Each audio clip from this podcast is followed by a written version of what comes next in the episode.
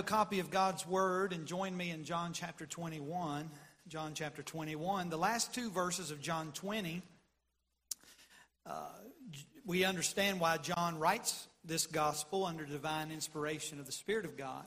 He wrote in John chapter 20 and verse 30, he said, And many other signs truly did Jesus do in the presence of his disciples, which are not written in this book. But these are written that ye might believe that Jesus is the Christ. The reason that John's gospel was written, John says it, unlike any writer that has said it in any other gospel, John gives you the reason he wrote this, is that you might believe, that I might believe that Jesus is the Christ, the Son of God, and that believing ye might have life through his name. The devil believes, but there's one thing to believe, but then you must believe in the name that's above every name. The Son of God, that He is the Son of God, not one of the sons of God. Not, not these other religions teach that He's a, a Son of God. No, no, He is the Son of God. And that believing ye might have life through His name, eternal life. Eternal life. Then John goes to the last chapter, which is my favorite chapter in the whole Gospel of John the last and final chapter. Now we'll we'll have after this message, we'll have three more messages in John's gospel before we conclude this book. Be a year and nine months going verse by verse, but I'm thankful for what the Lord has done. Now, I want to bring you back just a little bit. After Jesus had, had rose from the dead, he appeared at least six different times in our text in and around Jerusalem. Afterwards, the disciples uh, returned to Galilee and still uncertain, still unsure about what their future would be. And just think about what they've experienced over these last few weeks they experienced the triumphal entry into Jerusalem. Remember in John 12, Jesus rode in on the back of a donkey and they were waving palm branches saying, Hosanna, Hosanna. They thought that Jesus was there to conquer Rome and, and uh, take them uh, to another level as far as a kingdom. They did not know that he was there to be crucified and to be the Lamb of God, which takes away the sins of the world. But Jesus rode in and, and the disciples were there for that. The disciples were there for a supper in an upper room and it was filled with mysterious actions and, and words that Jesus said. And the disciples did not quite understand uh, everything that was going on there. And then there was a, a, surprise of a late garden arrest. You remember when Jesus was in the garden uh, and he was uh, arrested uh, by the temple guards. They came and arrested Jesus. Then there was the betrayal of a closest friend, Judas. Judas was one of the 12 inner disciples and he uh, was arrested, or rather, he, he uh, denied the Lord and he betrayed the Lord. And the disciples, they, they witnessed this. Then there's the and the crucifixion of Jesus. Remember, they had the trial and it was unjust. Three civil trials and then three more spiritual trials. And they, they tried him unjustly. And then they crucify Jesus and they put him on a cross and and it's brutal and marred. His visage was more marred than any other man, the Bible says in Isaiah. Then they, uh, we see that he's buried quickly off the cross. Uh, two men by the name of Joseph and Nicodemus, they take his body down and they bury him in this tomb that was prepared for a rich man. But then there's the resurrection and an appearance in the garden around the tomb and an appearance in an upper room and, and, and there's things that the disciples don't quite understand about why jesus is doing what he's doing and then there's a waiting time the disciples are waiting there's a, a limbo time if you will and they don't really know what the next step is and so peter in our text he goes back to the familiar I want to just preach uh, just a little bit this morning on Fishing 101. Going back to Fishing 101. Let's look in our text in verse number 1. The Bible says, After these things, Jesus showed himself to the disciples at the Sea of Tiberias, and on the wise showed he himself. There were together Simon Peter and Thomas called Didymus, and Nathanael of Cana in Galilee, and the sons of Zebedee, and two other of his disciples. Simon Peter He's tired of waiting. Simon's tired of sitting around twiddling his thumbs. What's Jesus going to do? So Simon Peter, he speaks up and he saith unto them, I go a fishing. And they say unto him, We also go with thee. And they went forth and entered into a ship immediately, and that night they caught nothing. Nothing. Zilch. Zero. Empty. Nothing. I just want to give you some thoughts this morning out of our text on John 21. Pray with me if you would. Dear Heavenly Father, we do ask that you would help us in this hour, Lord. We need your touch. We need your power. I cannot preach this on my own. I need, uh, Lord, your help from the supernatural, Lord. I pray, and we ask these things in Jesus' name. Amen. If you don't mind, I'm up here dying, in this rapture hole's beaming down on me. And uh, so I'm going to uh, preach, if you don't mind, um, this morning. Uh, look, look at the first observation I find in verses 1, 2, and 3. Jesus again shows himself the disciples, and Simon Peter, and there's another there, Thomas, he's called Didymus, which is twin.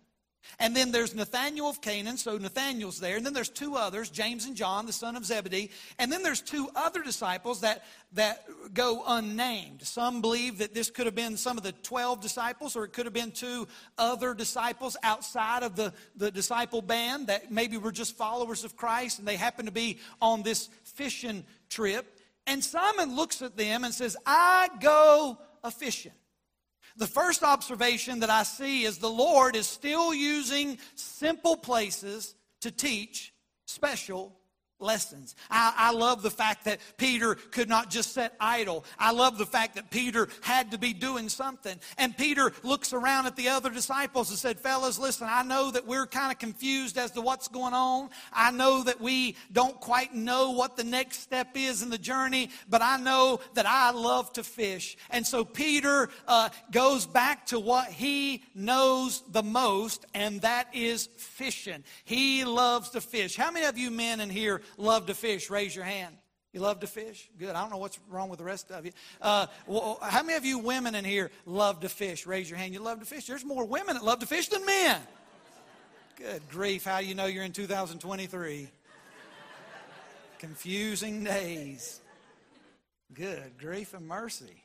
I, I want. I, I'm. I don't know. I want my glasses. Maybe. Can I do that again?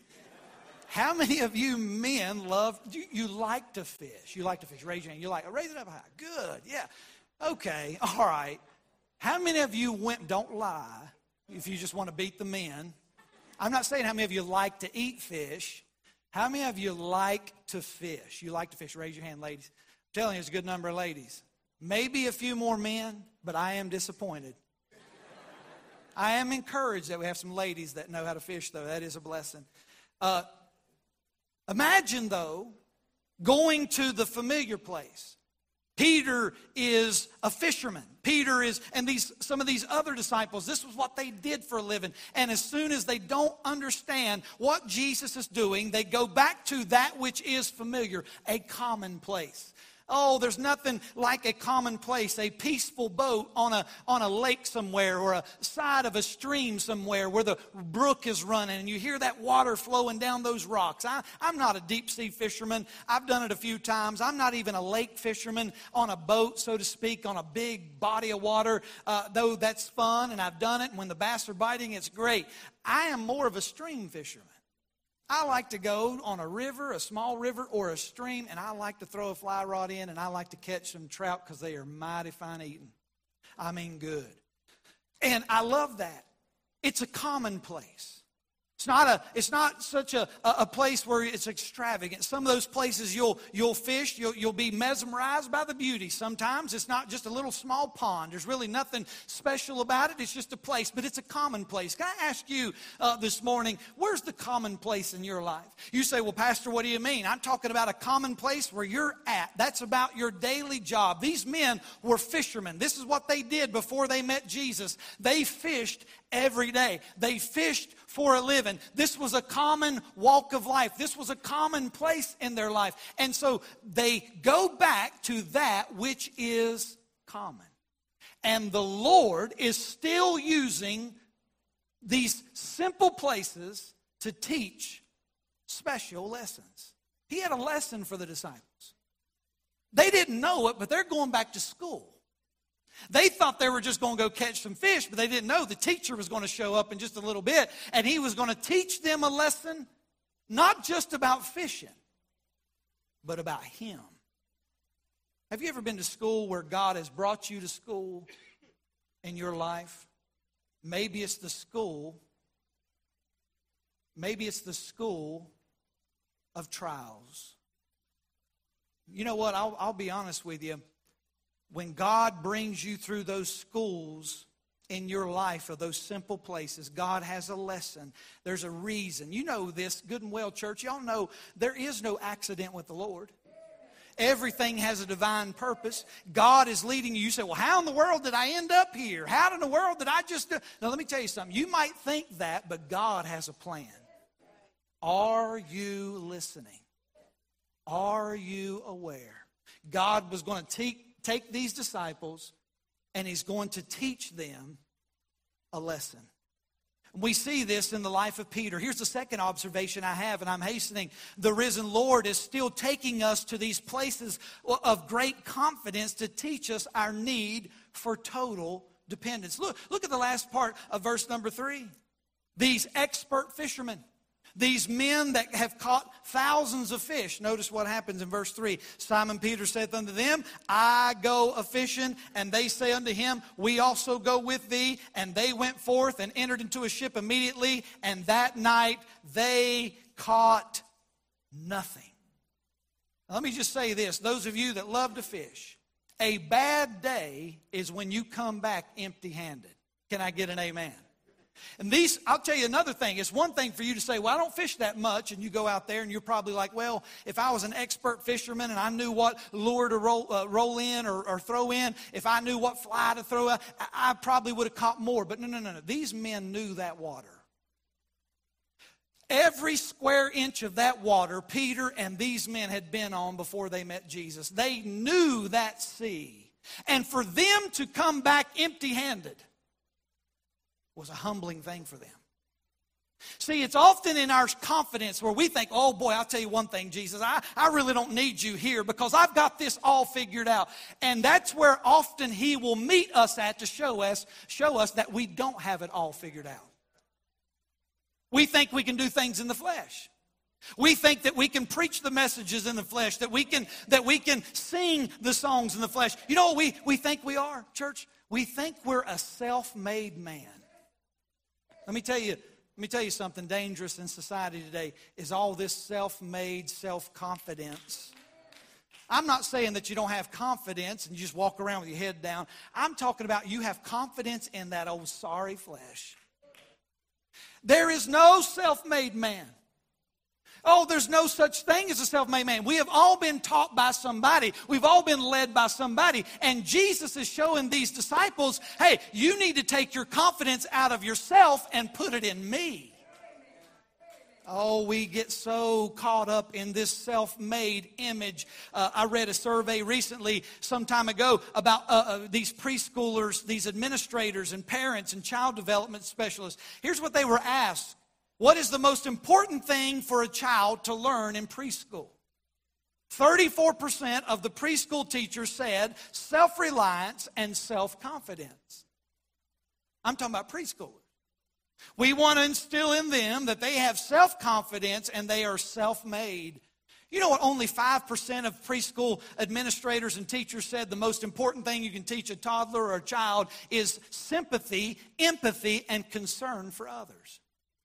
And we wonder why we have situations today where we have a society that feels entitled, that feels like they can do it all, and feels like, hey, let me say this.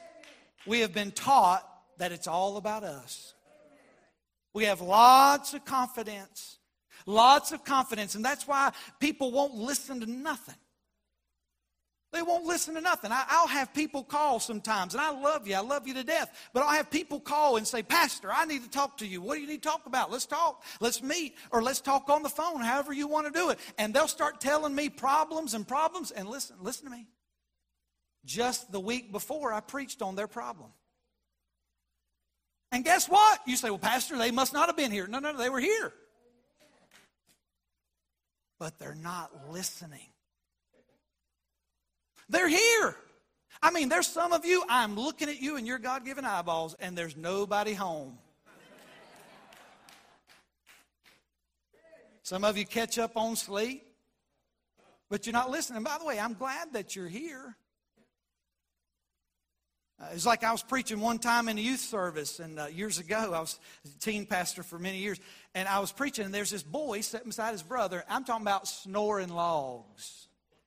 Just head cocked back, mouth open like that.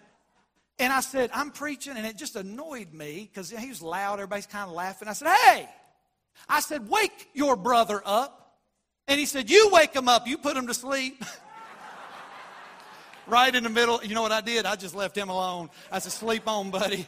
I guess I did put him to sleep. Not listening. A lot of people just don't listen. And these disciples, they, they were self made men.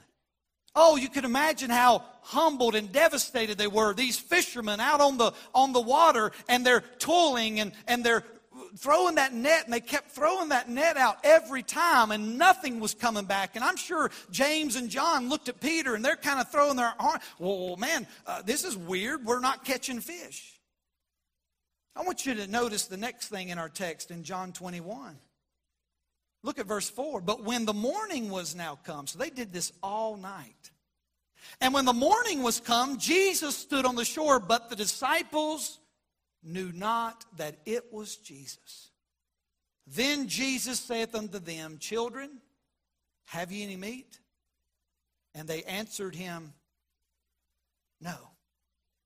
Can I say the third observation is this? The New Testament disciples are still learning that serving in the energy of the flesh produces empty nets. Zero. You notice when Jesus was out there on the shore and he said, Hey, disciples, do you have any meat? Have you caught anything? That's what Jesus is asking. Have you caught any fish yet? They didn't say, Not yet. We've had a few good bites. They said, No. That's a frustrating answer. That's an answer that says, No. You talk to a hunter uh, he, a hunter goes out several days, freezes to death, and he's, he's, he's sitting out there. Man, I mean, he is cold, and he's been watching, and he's been out there for hours and hours. And you ask him, hey, man, did you see anything? No. Did you hear anything? No. You get a fish, a fisherman out there. Hey, did you get him? No. Why? Because they're frustrated. This is a frustrated answer. And what, what's Jesus doing? He's proving to them. Jesus knew, by the way, listen, Jesus knew that they had not caught anything. If you were to go back to Genesis chapter 4, when, when, when Cain slew Abel, and, and the Lord asked Cain, where was his brother? He knew where Abel was. Do you remember when God was walking and he would meet Adam in the morning and, and would fellowship with Adam and Eve? But, but the time the fellowship was broken and sin and all that, and he was calling for Adam. Where, did, where was Adam? Adam! He knew where Adam was. And when our Lord was calling from the shore, saying, Hey, boys, have you caught anything? Do you have any meat? He knew. No. What was the point proven? The point was we can't do anything in the energy of the flesh and produce spiritual results. I have a great friend, Ron Lynch. Ron's a, a I call him every so some of you are familiar. Of course, he preaches here. Ron, he'll be here next year. Ron's an outstanding preacher. Ron's an outstanding friend. And I called Ron and I said, Ron, a few weeks ago, we were just talking about certain things, just talking. And, and, and, and Ron said to me something interesting because he, he has that death, uh, uh, that ministry where he preaches out of Romans 6 and John 12, and he preaches out of Galatians 1 about death to self, dying to self. And he said, Steve, 90% of what you guys, you young pastors can do, you can do in the energy of the flesh and succeed. He said, but it's not spiritual. It's not spiritual you're not going to have the power of God resting on your life because you're working in the energy of the flesh. Church, look at me. Anybody can come up with a message. Anybody can get up here and read some scripture and maybe give you a few points, and you walk away and say, Oh, that was good, or wow, oh, well, thank the Lord. Listen, but there's only a few men that can preach with the anointing and the power of God on their life because they have died to self. They have died to the applause of men. They've died to the applause of, uh, of man. And they've died to what other men may think and what God thinks. They want the spirit filled life. They've been broken, they've been used of God. And the disciples were being brought back to school, being taught a lesson about needing Christ. Here's the fourth observation this morning is following the risen Lord will often move us from the familiar to the unfamiliar. Following the Lord will often move us from the familiar to the unfamiliar. See, this fishing expedition in John 21, it's a refresher course. It's something that occurred years earlier. If you would, take your Bibles. If you have your Bibles this morning, turn with me to Luke chapter 5. Can I show you something? Luke chapter 5. This happened early in the Lord's ministry. Luke chapter 5, and we'll begin in verse number 1. Luke's gospel. The Bible says in Luke 5 and verse number 1 And it came to pass that as the people pressed upon him to hear the word of God, he stood by the lake Gennesaret, which is the, uh, the Galilean Sea. Saw two ships standing by the lake, but the fishermen were gone out of them and were washing their nets. And he entered into the one of the ships, and it was Simon's and he prayed him or begged him or pleaded with him that he would thrust it out a little from the land. And he sat down and taught the people out of the ship. So Jesus, get this in your mind, the crowd, y'all are the crowd. And, and the reason we have a platform and a stage is to separate me a little bit from y'all and raise it up so you can see me easily. Jesus is doing the exact same thing. The crowd's coming at him. And they would throng him, they would push on him. It was actually an unsafe situation. And so, what Jesus did is he pushed away a little bit from this, got out on a boat, pushed it out, Simon's boat, and preached to them the word of God in a little distance so that all could hear and see. After the invitation's given, look with me in verse number five, or in verse number uh, three, rather, or four. Now, when he had left speaking, he said unto Simon, Launch out into the deep and let down your nets for a draught or for some fish. Let them down, see what's going to happen.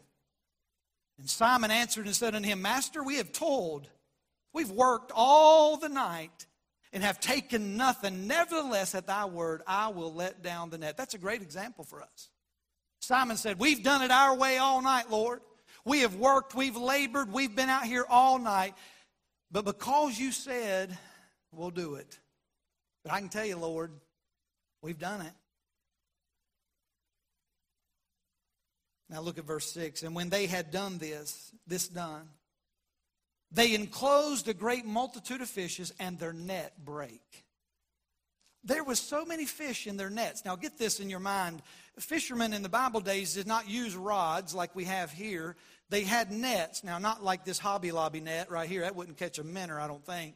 But, uh, but much sturdier net and had some weights on it that would, they could throw it out and, and it, would, it would be a circular motion. When I was in Israel this past January, uh, we were on a, a boat in the Sea of Galilee and exactly where all this would have taken place. And the God had a net on the side of the boat, because it's a real fisherman boat, and they took it and threw it out like they would have in Bible days. And it's a big circle, huge net.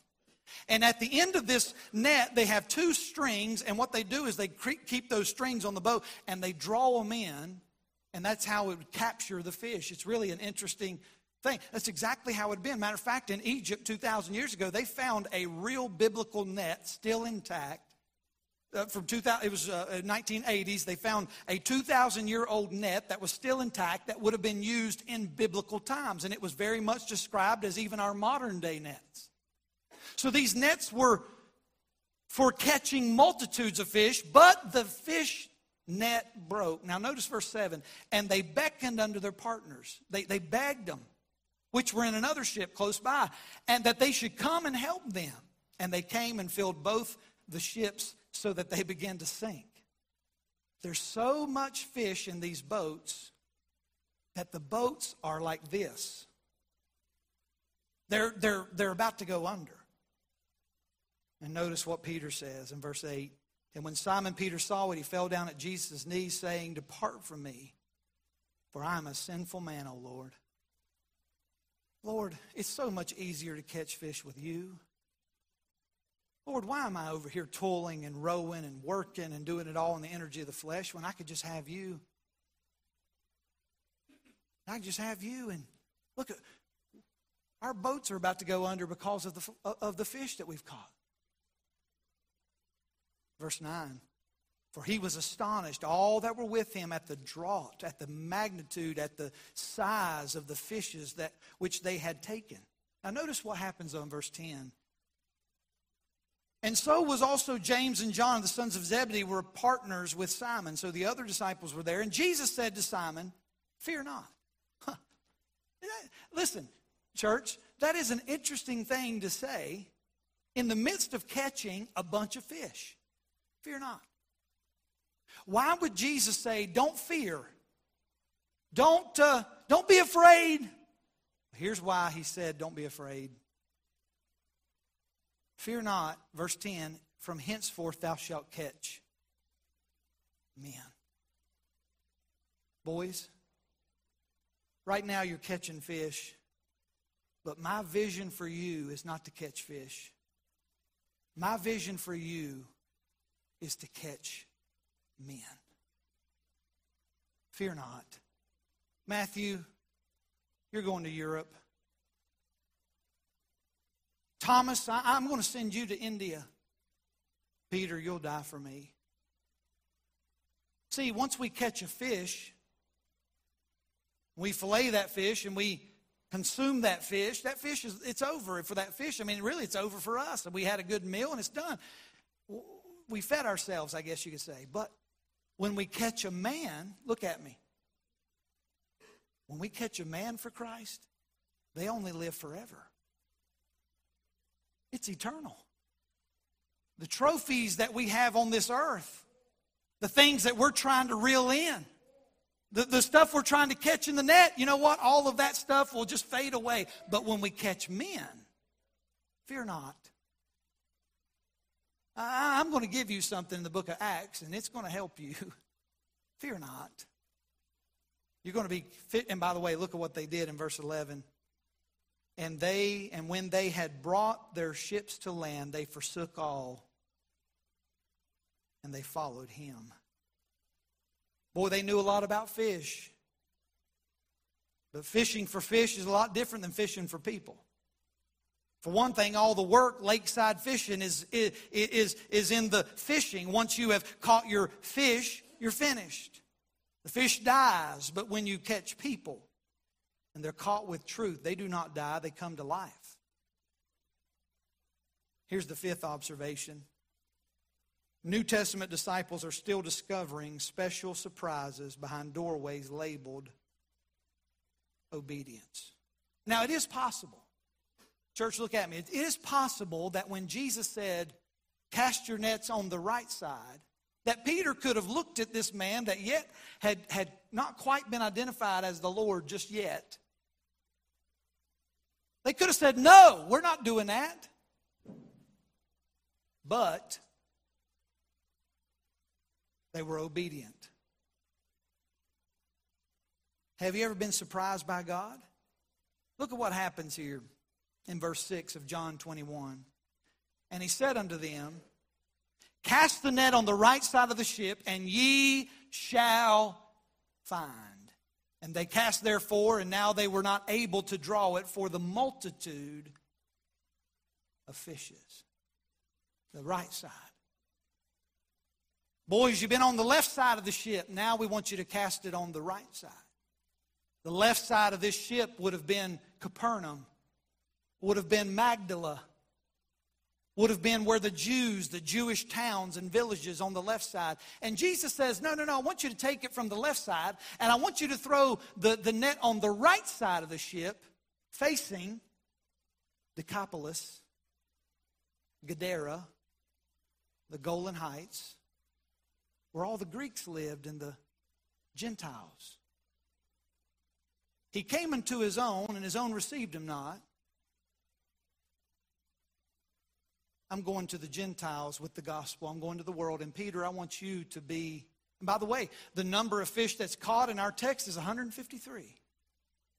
At that time that Jesus was preaching, and at that time the disciples, there was 153 nations and what Jesus is saying to Peter is, Peter, I want you to take it from, from the, just the Gospels to the Jews and the signs, and I want you to throw that net on the other side to the Gentiles because I want to use you in the day of Pentecost, and you're going to be preaching in Jerusalem, and there'll be 153 nations represented when you preach.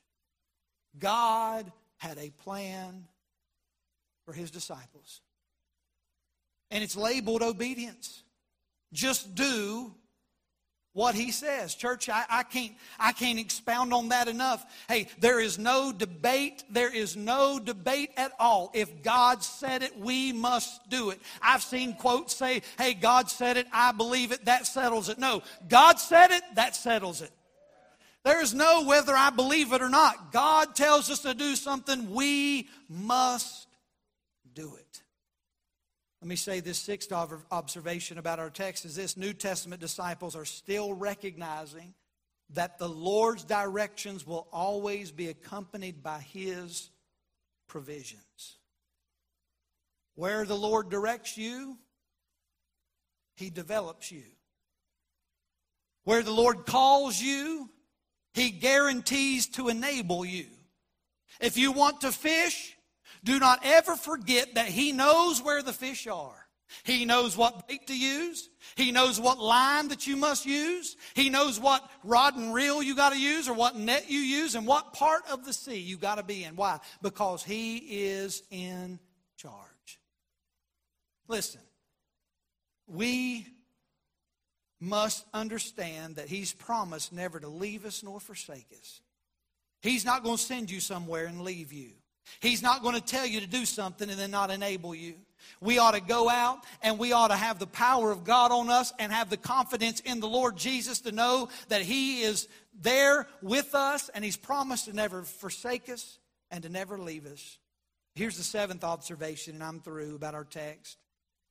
The Lord is still revealing His willingness to forgive and provide second and third chances. Aren't you thankful for that? Look at our text, with, if you would. They catch the fish. The Bible says in verse 7 Therefore, that disciple whom Jesus loves saith unto Peter, It is the Lord. Oh, John, says Peter, that ain't just a guy over there on the shore. That is the Lord. And as soon as Peter realizes this is the Lord. Peter gets his outer coat. He wasn't completely naked. Uh, sometimes we, we think that in our mind because the Bible says he's naked. Uh, he, he had an undergarment on. He would have had a fisherman coat on. I mean, I, you know, I'm not trying to be, but, but a naked man in a boat with other men, that's weird.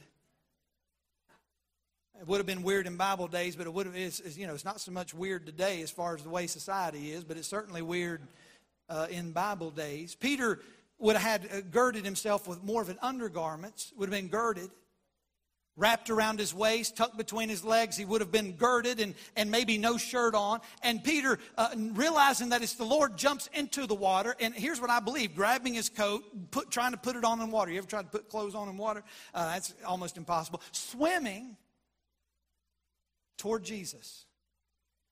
He's excited. Look at verse 8. And the other disciples came in a little ship, for they were not far from land, but as they were 200 cubits, dragging the net with fishes. I mean, they have a just a whole host of fish. And as soon as they were come to land, I want you to see this because I'd never really seen this before until just studying this out. As soon as these ships and these disciples come to land, they saw a fire of coals there and fish laid thereon. Now, hold on a second. The fish hadn't arrived ashore yet. The disciples hadn't made it ashore yet until right now. And as soon as they get there, there's coals, fish cooking, you can smell it, bread, and Jesus. Where'd the coals come from? Where'd the fire come from? Where'd the fish come from? Did Jesus catch fish? Did Jesus go cook some bread and bake some bread and, and have it there for? No, no, no. Right behind him was where he fed 5,000. Two loaves and fish. Had 12 baskets left over. Jesus can make whatever he wants to out of nothing. And Jesus has coals of fire over here warming himself, cooking the, the meal, and he's inviting Peter over. And later, Jesus says in the text, Come and dine, verse 12. Hey, boys, it's time for breakfast. Now, hold on a second. Just three chapters earlier, Peter is warming himself by a fire. Peter is warming himself by the coals of a fire. And he looks at that girl and looks at those around him and he says, I, I don't know that man. I'm not one of them disciples. Does it three times. And while Peter's warming himself by fire, denying the Lord, Jesus has a fire over here inviting the disciples, saying, Come over here, boys. I know it's been a rough few weeks for you, but I love you. I've not given up on you. Aren't you thankful that when people will give up on you, the Lord never gives up? Come and eat. Hey, these fish that are laying there, you know what the Lord's saying? I'm not relying on humanity to provide a, a meal in the wilderness. I'm not going to provide on human means to make a way. Why? Because the Lord can do whatever. You notice right here, the Lord doesn't even, every time the Lord was with his disciples, he gave thanks before he ate, but he didn't give thanks here. Why? Because he was the one that provided it. Jesus provided this meal and said, Boys, come and dine. Hey, I don't know what you've done in your, you've been failures, some, and boys, you've denied me. Some of you have ran from me. Some of you have denied me. Some of you have even betrayed. Boys, it's been a pretty rough few weeks and days for you, but fellas, I just want to let you know I have a special plan for each of you. And I love you, and this is for you. Now, there's a conversation between Jesus and Peter that takes place that we'll get to next week. But maybe ask yourself this question this morning Am I, listen, church, look at me, am I fishing for men?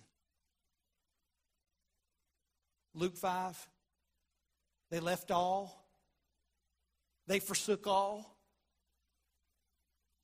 I believe this. Uh, yesterday we had Hank Parker here. Hank showed up, him and his wife, and his former pastor, and several friends. And Hank said, uh, Pastor, do you mind if we go into a side room and pray before I speak? And I said, Sure, I'd love that. So me and him and his former pastor stepped inside a room and we prayed. And while we were praying, I prayed and his pastor prayed. And Hank was just over there. I could hear him wiping tears and I mean, this man was genuine. But after we prayed, he said, Steve, he said, I'm not invited to churches that often like you would think anymore. He said, I used to do a lot of churches. He said, I'm not invited anymore. And I said, Hank, why is that?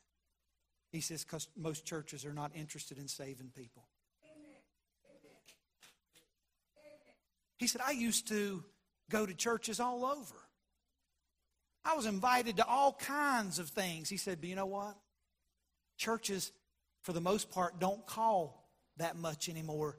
He said, I'll have all kinds of different organizations call me and they'll do different things, do a, do a fishing uh, thing with Hank Parker. And he said, they'll raffle something off and, and, and people will bid a bunch of money. And he said, I'll do some of that for benefiting like FCA and different things like that. He said, but honestly, just local churches trying to reach their community with the gospel. He said, nobody calls much anymore because they're not interested in throwing the net out and catching men.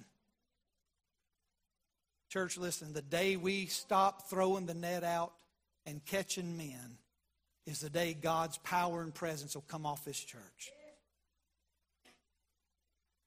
God's presence and power will come off this church when we stop caring about the souls of men. Uh, folks, I'm going to tell you right now, we are running out of time. And some of you in here that's playing church, you come ever so often and you're sleeping in on Sundays and going to. I had a dream last night that one of our members woke up. I know this is crazy. I'm telling you, hand on the Bible, somebody woke up and said, We're going to the lake on Sunday morning. I woke up. I was mad as a hornet. And I realized it was a dream, and I went back to sleep. I'm telling you, we need to get back in this thing and realize that we're running out of time. That Jesus is coming back and that we need to tell boys and girls and men and women about Christ. I know it's not popular. Can I say this? I'll go on the record and say, hey, when we stop having invitations, churches are even doing away with invitations. Listen to me. Tell, how in the world do we preach a message and say, come to Christ, and then tell them, well, don't come today, though? or call us if you want to talk to us. Listen, I'm all about you not, not playing on your emotions and trying to get you all stirred up about emotions. But can I tell you something? Listen to me. The day we stop inviting people to come to Christ is the day that God will stop blessing this church like He has been. We need to be drawing sinners to Christ. I know the Spirit of God does the drawing, but we need to be doing the inviting. Invite folks to Christ. There's a bunch of dead churches around here. I'm not trying to lift, I'm not trying to exalt Bible Baptist Church. You understand that. But there's a bunch of churches around here that, that will feed you a life lesson. They'll give you a life lesson on Sunday. We don't need life lessons. How in the world can you have a life lesson without the gospel? Oh, some of you looking at me. I can't use some of the ones because people's criticizing about me using screen doors on a submarine. I need to come up with some new ones. That's, listen, that is the look I get. That's the look I get. When you start preaching passionately about Jesus Christ saving souls and coming back, and some people just back there just look, hey, you realize, you realize that God's blessings on this church is not because we have a bunch of paved parking lots and big buildings and a bunch of money in the bank. The reason God has blessed this church is because people are getting saved. What's about to happen over there in that baptistry that we bought at the tractor supply? Hank asked me, Where do y'all baptize people? And I said, We got a tractor supply cattle trough. I was so excited when we bought this building. We'd never had a baptistry before, and, and, and man, we're purchasing this building about a year and a half ago or so, and, and I'm, I could not wait to break in. I could not wait to just look and see what was in here. And so one day I came up here, and uh, the realtor showing us around, and I said, Hey, I got one question. Where's the baptistry? He said, Let me show you. And he came around the side, and there it was. About that tall, had a little bowl on top, and I said, That ain't going to do. Not here. Well, we got to go back. Well, let me tell you this, though. It doesn't matter how big your buildings are and how nice, how, how this and that, and how many this and all. You, listen, what matters is what are you doing for the kingdom? Are people coming to Christ? Is the word being preached? Are folks being baptized? And let me just say, if you do not know Christ as your Savior, I'm throwing out the net this morning I'm unapologetic about it. Your time's coming. Hebrews 9:27, it's appointed unto man once to die. After this, what? The judgment. You're going to die one time on this life. We don't know when it is. You say, well, I'm, I'm perfect. No, you're not. No, I wouldn't. I wouldn't play games with God. I'd say, Lord, now is the accepted time. Behold, today is the day of salvation. The word of God has been preached. Hey, Jesus Christ loves me. He died for me. He forgave me. He's the Son of God. He wants to save my soul. Here it is, Lord. You say, Well, Pastor, I've been in this church for years. Don't matter. Get saved. Get saved. Let's close our eyes.